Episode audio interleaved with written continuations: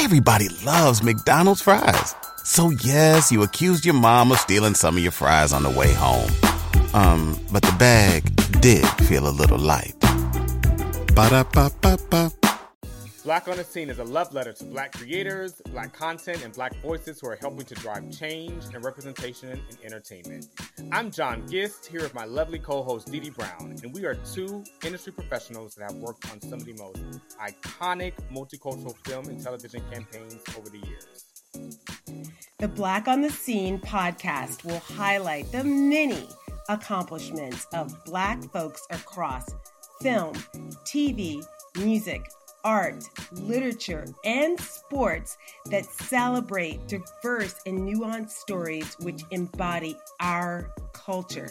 In each episode, we shout out and give flowers to some culture contributors and creators that you know and those you should know for being Black on the scene. Hope y'all enjoy this week's conversation. Today on Black on the Scene, we are so geeked to turn the tables on one of our favorite media personalities and storytellers, Jill Munroe. Jill is an LA bred writer, producer, and host that is a frequent contributor to several nationally syndicated radio programs, including ESPN Radio, NPR, and Yahoo Sports. She has appeared as a featured guest on Spectrum's Africa Roundtable series and the Fox Soul Network. And Jill has interviewed every A-list talent and some of my favorites across sports and entertainment that you can think of, including Oscar-winning actor Denzel Washington, critically acclaimed actor Samuel L. Jackson, actress and Grammy nominated singer Jennifer Lopez, legendary director Steven Spielberg, and one of my absolute favorite persons, Emmy nominated actress Issa Rae, and so many more. That's just a very small preview of all the folks she's talked to. She is an engaging storyteller and content creator that has also worked in marketing and PR for Nike, Sony Pictures Entertainment, and BT Plus. Her brand work has included companies such as Pepsi, Nike, the Big Three, Verizon NFL app, and Ford, to name a few.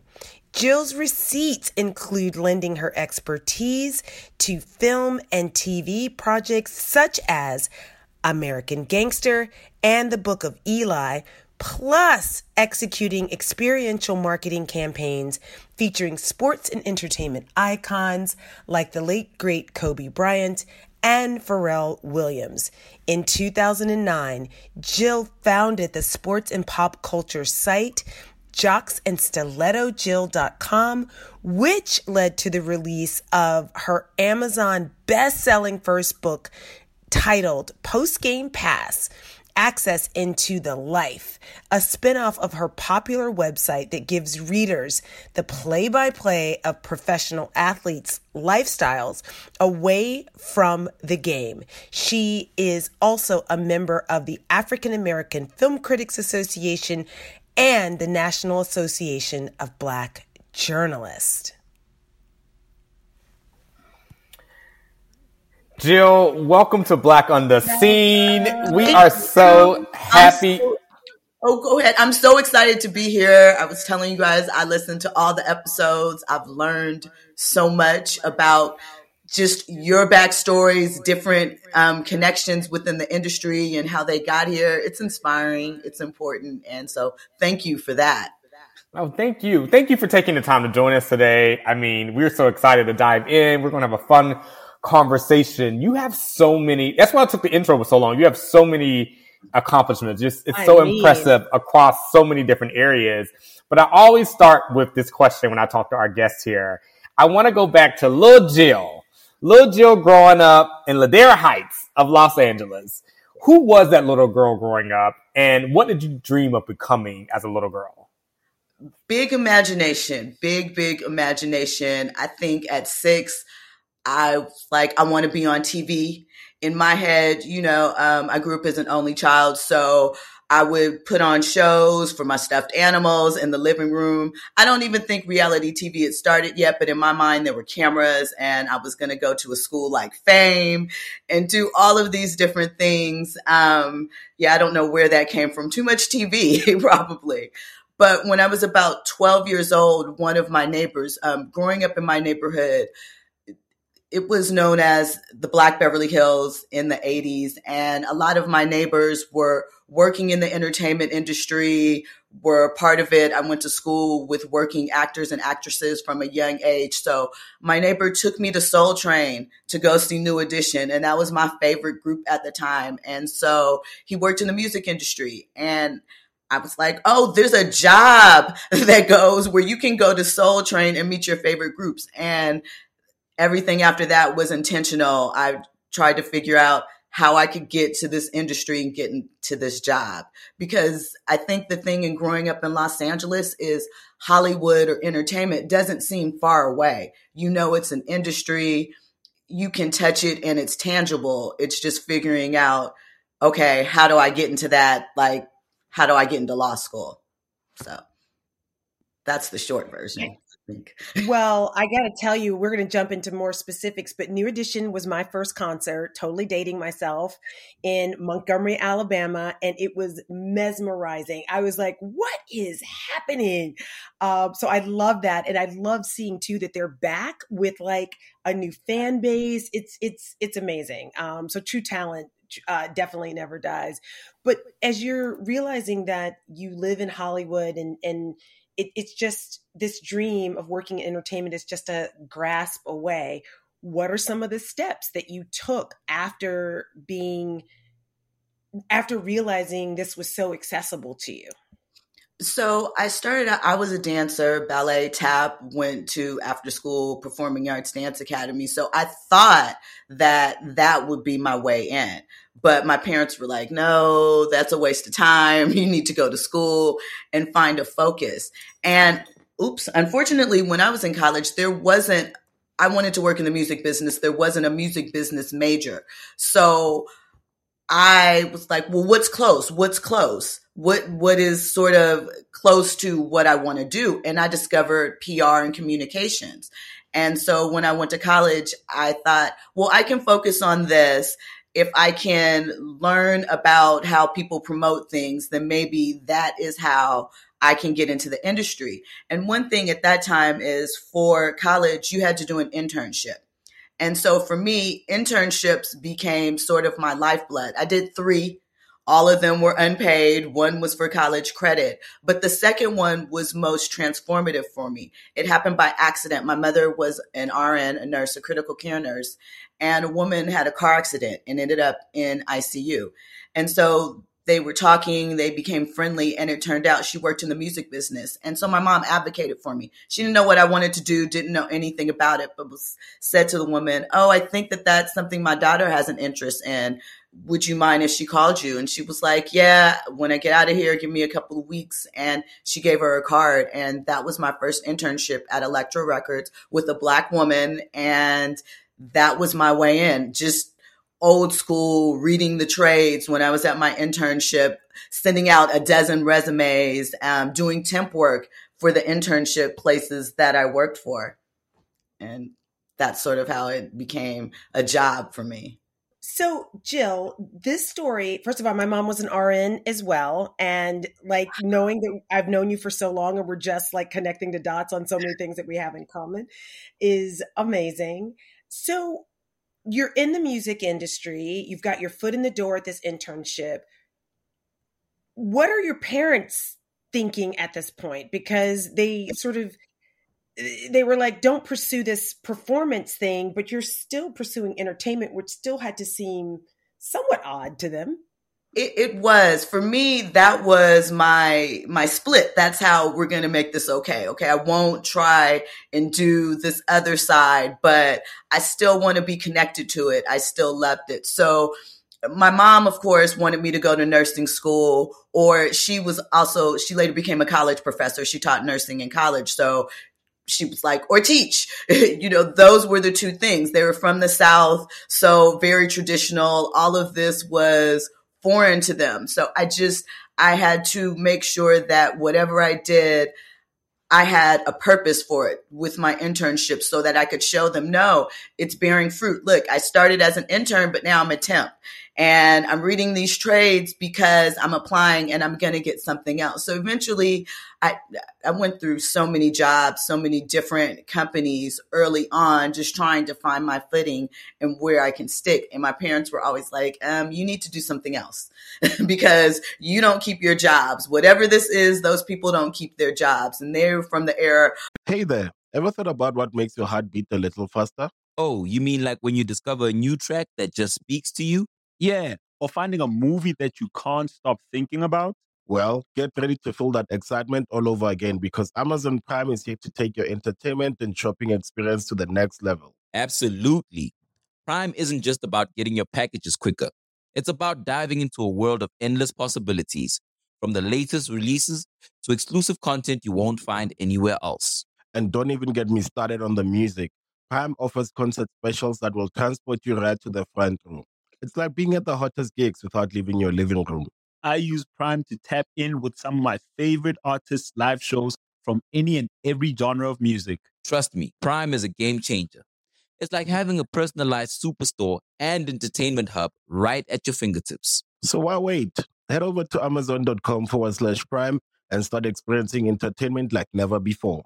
Of pensions and long term working 20, 30 years at the same company. So it didn't make sense to them. So you said you said some interings about like just kind of you had to go to different places and different jobs to kind of you know to figure out your get your footing together, figure out where you really wanted to be at, and things like that. Talk about what that that transition was like, what you were kind of going through up here mentally, right? Like um, having to to kind of figure out what is okay. This is really what I really want to do. This is my passion, etc. So talk about what that journey looked like for you and kind of your process of going through that.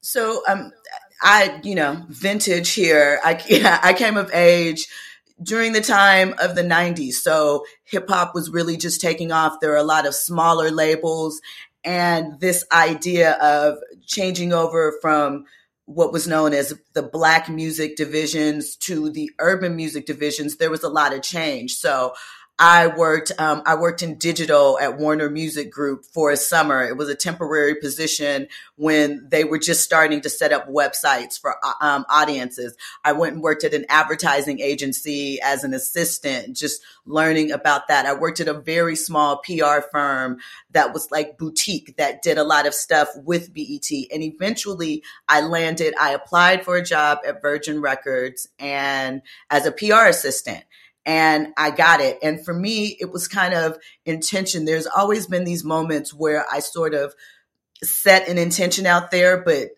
put it out there, but not focused on it. And at the time, Kelis was on Virgin. Um, there was a group Ideal. They had a couple of other things. So I said that would be a nice place for me to go work. It's it's eclectic enough. They have some hip hop, but they have I like rock and pop a little bit. They had the Spice Girls. So I thought that I was like that would be some place cool for me to work. I applied and I got the job and it was at a crazy time because that was the first time I became settled. At the time, it was the longest job I had ever had. And there were so many new things coming in because it was a time when Janet Jackson was there, who was one of my favorites. They just signed Aaliyah. They had just signed Mariah Carey. Um, we had the Rolling Stones and the Spice Girls. So it was a lot happening and it was all brand new to me. And that was really when I got my footing and I was like, oh, I want to be here. It's crazy, but I want to be here. This is what I want to do. So, how many hours are you working? What are you doing, like day to day? It sounds like, first of all, that you're just a sponge, which is what so much of our, so many of our guests have in common. Is that as you're looking around, not knowing what the path is, you're just absorbing all this information and then trying to be as strategic as possible. Let's just talk about you connecting the dots on everything you're seeing, what it is you wanted to do, setting those intentions, which is huge. So I think for me, I, I I kind of felt all over the place, but I thought at some point it'll make sense. I knew I loved music. I knew I loved TV and film. I knew I loved the lifestyle out of it because of the age that I am. And when I grew up, there were shows like Lifestyles of the Rich and Famous and Entertainment Tonight. So I wanted to figure out how to meld all these words. And then there was hip hop and sports, which were very important to me. One of my internships um, was at a very small label called Immortal and it was uh indie label through Epic Records, and they had a rap rock lineup. So they had um they managed like an artist named Keith Murray. They put out the first basketball rap album. So we did a rap album with like Shaquille O'Neal and Gary Payton and all of these basketball guys. I remember that. I remember it. So I, you know, I worked on that. And what happened was there was a guy named James Andrews. He was my boss. He was very instrumental to me. He decided that we were going to throw a party and invite different celebrities and the athletes. It's when I think it was NBA Live or one of those video games. I'm not a gamer was coming out. So they invited, he went to college with the guy. So he invited them down. So we had this party. And at the time, we have these things all the time now. But at the time, it was kind of new. It was radical. The guy that actually headed that label went on to become a basketball agent with and started Relativity Media so it, it, just that time everybody was kind of figuring things out figuring this combination of the urban world and film and tv and so you just got to kind of be involved in everything and because it was all hands on deck at the smaller level you got to try everything so for me it was about moving through spaces where I could learn as much as possible and do the things that I liked. That that was my intent. I wanted at that time my work to be my social life too. So I was in if I had to be at work at nine, I'm there at eight forty five. You know, music industry is a little lax as long as you're in before ten, but I'm not leaving before seven or eight at night, and it's no problem for me because that's where I want to be. It was a lot, a lot of hours, and then once I started traveling, that was out of here. Something totally different too.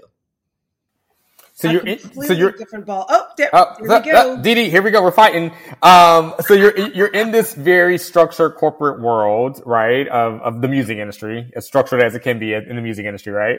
Um, but w- talk to us about when the idea of content creation kind of came into the picture, right? And you being a journalist and you being in front of the camera. At what point did all that start to be planted in your mind as an opportunity and then you actually started to do it? So at one point I was working at like a post production company and I sort of a, a coworker and I we decided we were going to start a company. We wanted to create a magazine like I think Honey at the time, so a combination of Honey and Vibe but we wanted it to be online. We were like, we're going to make this all digital. And then we're going to have a screen um, writing arm. We're going to produce these things. And, and I still, I found the notebook recently and we were going to do all of these things. We did none of those things, but um, and we were talking about branding and we were like, we need two printers and some computers and a fax machine. And that's how we're going to make it happen. Um, so that didn't happen. I was working in the music industry. As you know, companies start to combine and come together and it eliminates others. So I kept getting, I started getting laid off. We're seeing my friends getting laid off and I'm like, this isn't going to last. Where am I going to go next? So I looked around LA. I said, uh, well, Nike is in Marina Del Rey, which was close to my house, or I want to work for the Lakers. Did not get to work for the Lakers, but I managed to find my way to Nike and in marketing and in brand marketing. And there, when I got to work on experiential marketing campaigns, their whole approach to marketing and what they wanted to do for the consumer and the outside world was intriguing to me. And what they loved about me at the time was I knew about all the trends. So I would put together trend reports. I would let them know what was happening in different parts of the city. And so it would come together to help us shape our plans for the year. And one thing that they did was they had these marketing, what they would call energy centers. Now they would be called pop ups, but they would buy a property. They would come in and every like three months, six weeks, they would change out the um, theme or whatever it was to showcase the brand of Nike through a different light. So through that, that was a form in a way of marketing, but it was content creation because we would do different looks at LA or different art installations, soccer, different things like that. So in getting in with those branding meetings, it started stirring my ideas. So once I left Nike, I went to BET because I knew I wanted to work in TV and film at some point. And as things happened, I was about to lose my job because the hierarchy was changing over. So I wanted to think of something creative to stay with the company. I looked at the internet. I didn't like some of their coverage. So I said, Oh, I'm going to come up with a column that we can put here. And I think people will like it. Twitter was just taking off. So I put together this whole project, but it did not save my job. So I decided at that moment, listen, I think that this is going to be something new coming in. There were blogs that were happening. I thought that I would do it to learn a new skill set. That was my idea while I was looking for another job. So I decided to build a website and I was going to talk about this this in between lane of entertainment and sports and the lifestyle, which was becoming popular. You had the Real Housewives of Atlanta was launching then and shows like Basketball Wives. So I said, okay, if I recap these and I talk about the ladies, I talk about sports, but if I talk about their wives and what the players are wearing on court, uh, then I think that that is something different. It's not what ESPN is doing. I know that there's an interest there and it's going to teach me a new skill. So when I get that next job, I can bring this with me to the next job. And what ended up happening was the next job was Sony. And while I was there, the site started taking off and I started making money. And I was like, oh, I can control my own time and do this. So I'm going to leave this corporate job and I'm going to try this. And that is how it all started. First of all, this is amazing because you literally were at the forefront of things we take for granted now. Right? If you went on a road trip and you didn't stop for a Big Mac or drop a crispy fry between the car seats or use your McDonald's bag as a placemat, then that wasn't a road trip. It was just a really long drive. Ba-da-ba-ba-ba. At participating McDonald's. Right? All the behind the scenes stuff that we get to see with the with the players, the athletes, their what social media is sharing, their wardrobe. I mean, the tunnel fashion is a thing, right? Of course, what we see with the wives and how their brands have expanded. And so you literally feels like you help set all of this in, in motion. And I'm curious to know those are the early days of the internet and what you may or may not have been sort of reading and how you started making money and uh, how did you know what to do with it? How did you know how to monetize? So I, I didn't know how to monetize. I I'm a researcher. So anything that I'm interested in, whether it's a career or something, I am going to find all the information I can about it, turn it upside down, get into the nuts and bolts of it because I think that that way we you can't be good at everything. But I feel that if I learned enough about it I would be able to either find someone that could help me and be able to have a dialogue with them to communicate what I needed or which was a lot of the case of the time, do it myself until I made enough money. So what happened was I heard about Blogger through Gmail and I just signed up for Blogger and there was a, uh, in, in the back end, it was like, do you want to allow AdSense? This is, we'll run ads, you know, you might make some money. So I just ch- clicked yes. And from there, when I got into sort of the blogger thing and talking to one of my other friends that was kind of building a website, they kind of pushed me around and said, Hey, you can research here. So I learned about building a website. I taught myself some HTML. I would find developers and they would help me. But a lot of times to fix that stuff, I would just learn on my own. So I would go read everything that I could and do what I could um, at the moment. And just checking that AdSense button, I didn't know anything about it. The algorithm was much looser than it, it just started making money. And the way that I knew that this was like, okay, was I think um, there's something Kim Kardashian related, and I posted it, and I got like I think ten thousand at the time. That was more than the traffic I had ever had. Ten thousand views in one day, and I said, "Oh, this is real. And so I just started asking questions. I knew I was talking about sports. There were a lot of blogs then. So I connected with other blogs. They put me on to um, ad networks and just I continued to ask questions. And that was it. it. I didn't know at first. I made a lot of mistakes. I probably left a lot of money on the table figuring it out, but um, it worked until it didn't. That's so, that's so fascinating, Jill, and I, I want to continue talking about this because, like, I love this this the continuing the trajectory of of your of your career because again, you there were so many um, uh, different pit stops, I would like to call them, and, going into different areas. So then now you go into um, you know, again, your cre- your your content creating uh, kind of pillars. It's still expanding and growing more and more and more. And now you're in front of the camera, talking to celebrities, um, interviewing celebrities, being that journalist. Talk about what that experience was was like um, in doing that, and how you kind of again pivoted into that world. So, well, in college, like I said, I was a PR major. So you had to take journalism classes with that. Mm-hmm. So learned how to write. Come on, PR major. Me too. Shout out. so you had to learn that. I, um, when I was doing PR, we would do media training with our artists. So I would be writing questions and tra- um, going back and forth with them, helping them to prepare their answers to go out and meet press. And so my the first interview I ever did was actually when I was doing PR. It was Pharrell Williams for the NERD project because one of the journalists couldn't make it. So I said, okay, send me your questions because we wanted this coverage and I'll ask him. And I liked it. So when I was doing um, my website, I started looking at what was happening. And, uh, you know, I noticed that the um, production companies that I was reviewing stuff, they were looking at my site and kind of turning things around. So I, um, the reality TV girls that were on the show started following me. So I decided to reach out and say, Hey, can I interview you? You know, I figured people would like it. They would like, I was going to ask different questions at that time than probably what was mainstream and get to the heart of things. Also, because I had some experience in that life. There were things that I might have known about or different things like that that I thought could lead the conversation in a different direction. So I just, I took a leap of faith.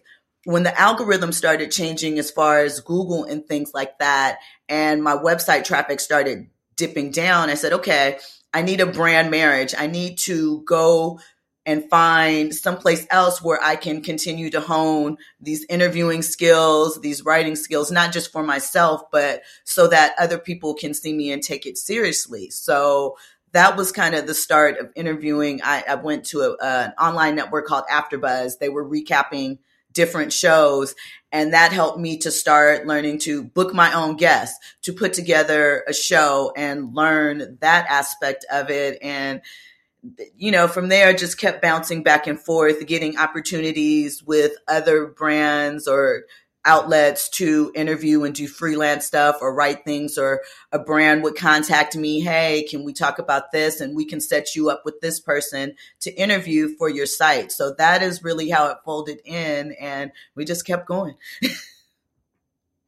Which seems to be a theme in in your life and career trajectory and I'm just sort of fascinated at your ability to be able to pivot, but also connect all the dots on that. So share with with us a little bit about how you're able to do that. Are you journaling? Are you big on manifestation, prayer? All How of that. all of that. Um, I am big on journaling. I I have my journals from when I was like nine that I've kept in some parts. Um, I try to I try to think about the bigger picture and then put the details in place. One thing that I decided early on was that I feel like you spend the majority of your time at work. So for me, my goal was I want to make it enjoyable. I want to fill it with things that I enjoy to do. And I think because I read a lot and what I learned early at my internships was to read the trade. So I think with things like that, because you're seeing where your industry is going or what things are happening, you start to think about how can I put this together or how can I put myself in the middle of this? I call myself the queen of the pivot because I feel like you have to be agile in this business, especially in life, but especially in business, because like I said, I went through an era of lots of consolidation of companies, people losing their jobs, friends losing their jobs. And I knew I wanted to stay where I was. So I had to figure out how to make myself relevant, how to make myself an add value prospect for everything because everyone has a skill set. Everyone has things that they can bring to the same job. But I figured that my strength would be the dot connecting and the research that I do. Come on, Queen of Pivot. I love that. I love that. And the pivot is so important, right? The pivot is like we all have had our different pivots, and I'm pivoting right now personally. So we've all we've all had those, and I think again, I think always looking back at, at stuff like this about a pivot is like you you may not realize it was so intentional at the time, but then as you're doing it, it's literally like it's falling in place at the time it's supposed to fall in place to. So I say for you now, Jill your your next pivot have what does that look like for you like what are your other areas of opportunity you kind of want to pivot into uh, as you continue down this career journey so interesting you bring this up. I've talked about this with Dee I'm figuring it out. I definitely would like to um, I have a documentary that I'm working on that's kind of been my baby that um, I'm massaging because, massaging because it's harder than it looks. It, just it's difficult when you take things on and you learn. It's it's an up and down process. I'm also interested in screenwriting and producing scripted content.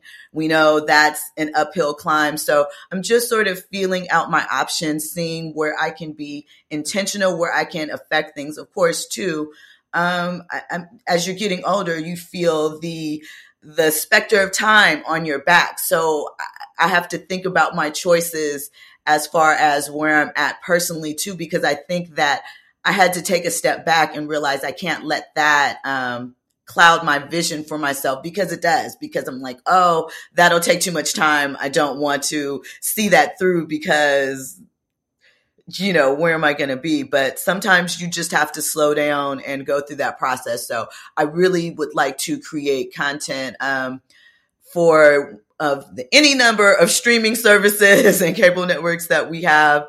That would be the goal eventually. And um, everybody loves McDonald's fries. So yes, you accused your mom of stealing some of your fries on the way home. Um, but the bag did feel a little light. Ba-da-ba-ba-ba.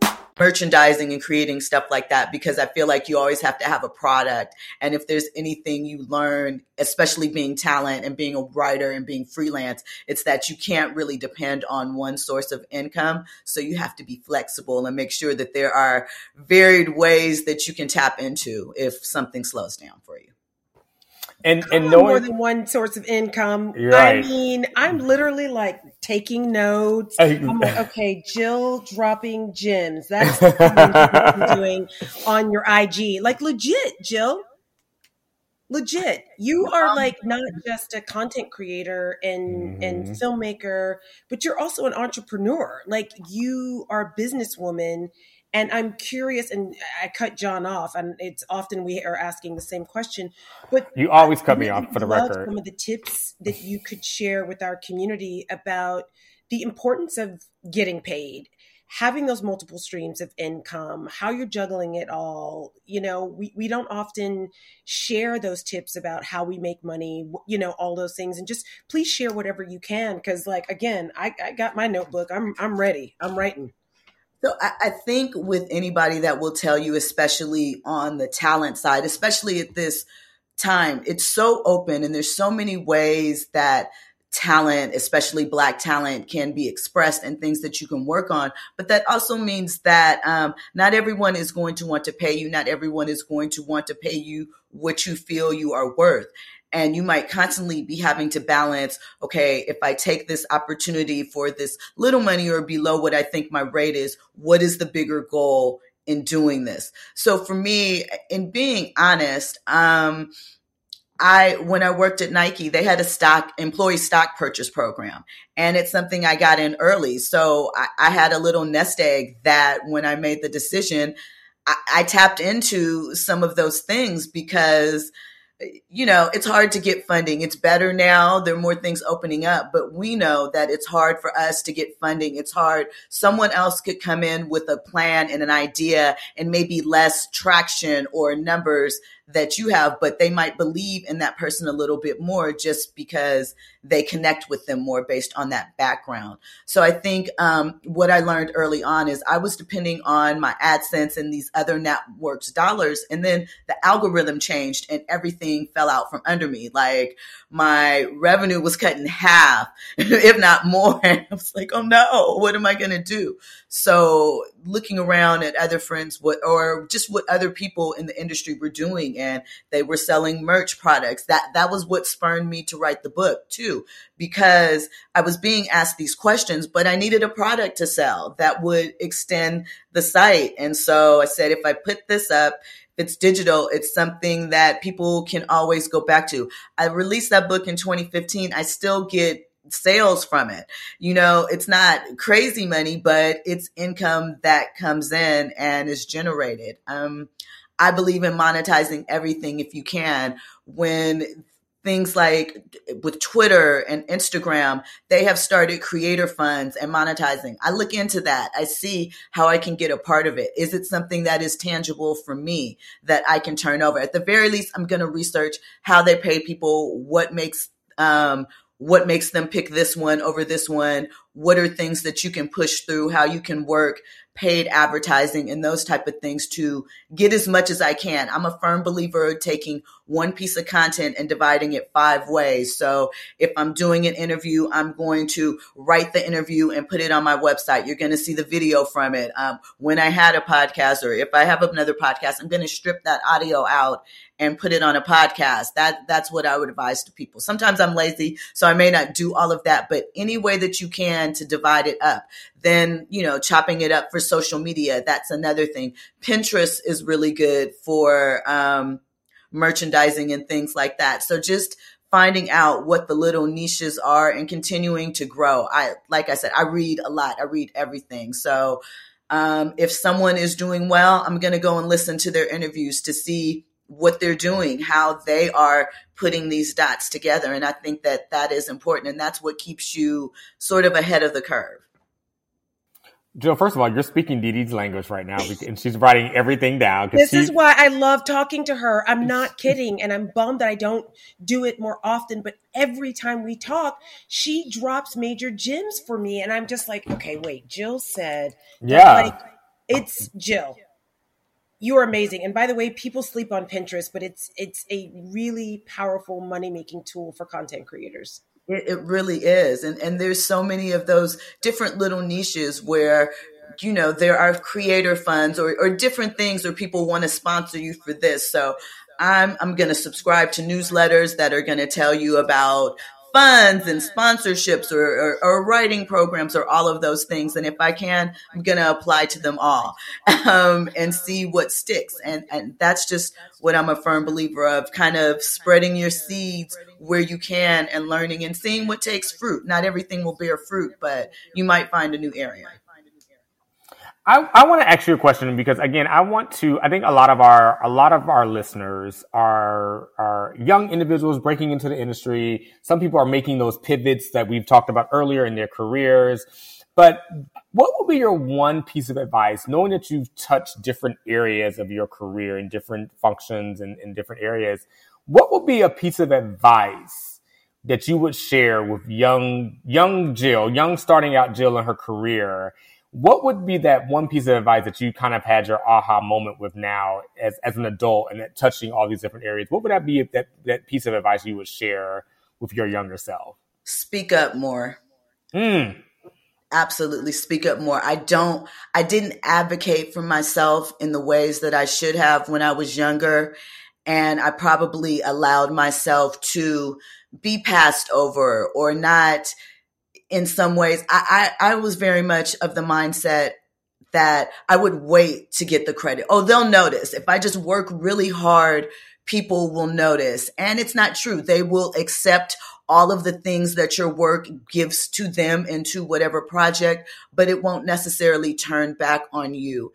And so eh, the one thing that I would tell myself is to speak up for yourself and not be in fear of that. And that's one thing I do love about this younger generation is they aren't um, they aren't afraid to advocate for themselves in different ways. You know, sometimes we may not agree, but I think that that is something from that was missing for us is that um, humility was something that was really beat into you, and that's not a bad thing. But I think that there were times that didn't serve me because I should have spoken up for myself um, and been that person for me.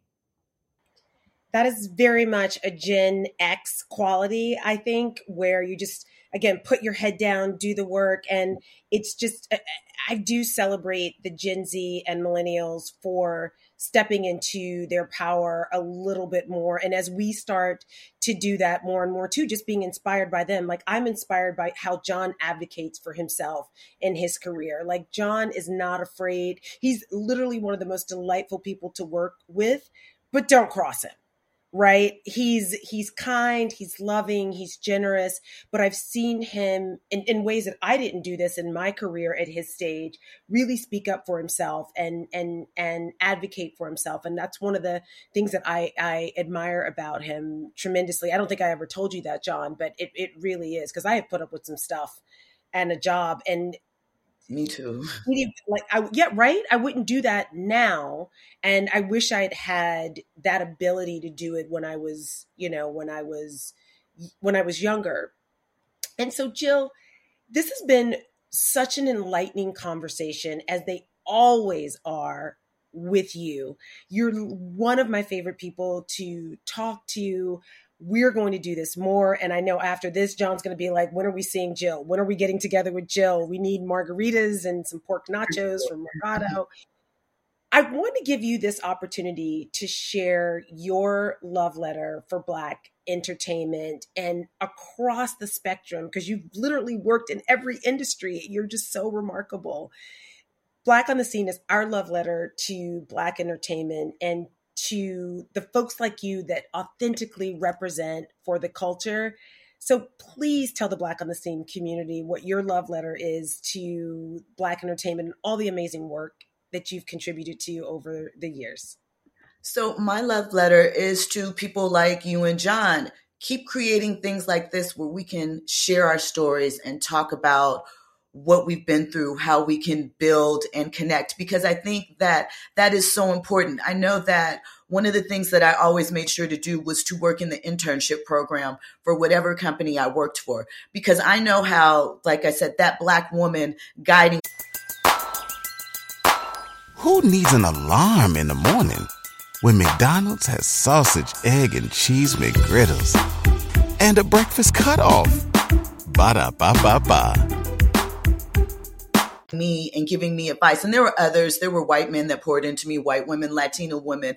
But it's important to be able to have someone that can say, hey, you might want to try it this way. This is going to give you a little easier path. And so I think that it's important that we continue to share all types of stories. I want to make sure that there's a voice for every type of story that there can be that encompasses black people brown people all people of I, I, want to have that space so that's why i think things like this are so important because there's a million different stories there's not one way to be in entertainment there's not one way to be an entertainer there's not one way to express your gift or to showcase things. And so I think that as long as there are platforms like this where people are getting to express their love, their trials and tribulations, I think that it's important. And we get to see all sides of the story so that we feel that we're seeing everyone. Everyone is being represented. And that is so important to me. So. That's and Jill, we we see you, Jill. We support you, Jill. You, we are here for you. We love you. And thank you so much for just sharing your journey, your, your walk, your run at times, uh, on, with our Black on the Scene viewers. And we just really appreciate your, your support that you've given to us and just your honesty. You just have such a beautiful, uh, aura about yourself and that I just, I'm always rooting for you outside of this podcast entertainment world. I'm rooting for Jill Munroe, and Thank I can't you. wait to see so many great things that you do in your career. I appreciate you guys so much. Thank you so much. Thank you guys so much for joining us, and we will see you next time on Black on the Scene. Thank you to our guests and to you for listening to this amazing episode. We'd love if you would leave us a rating, review, and share your own love letter for Black entertainment. And make sure you follow us on social media at Black on the Scene. Keep shining, everybody.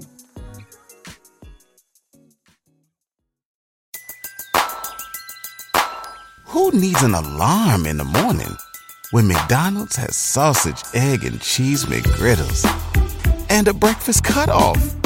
Ba da ba ba ba.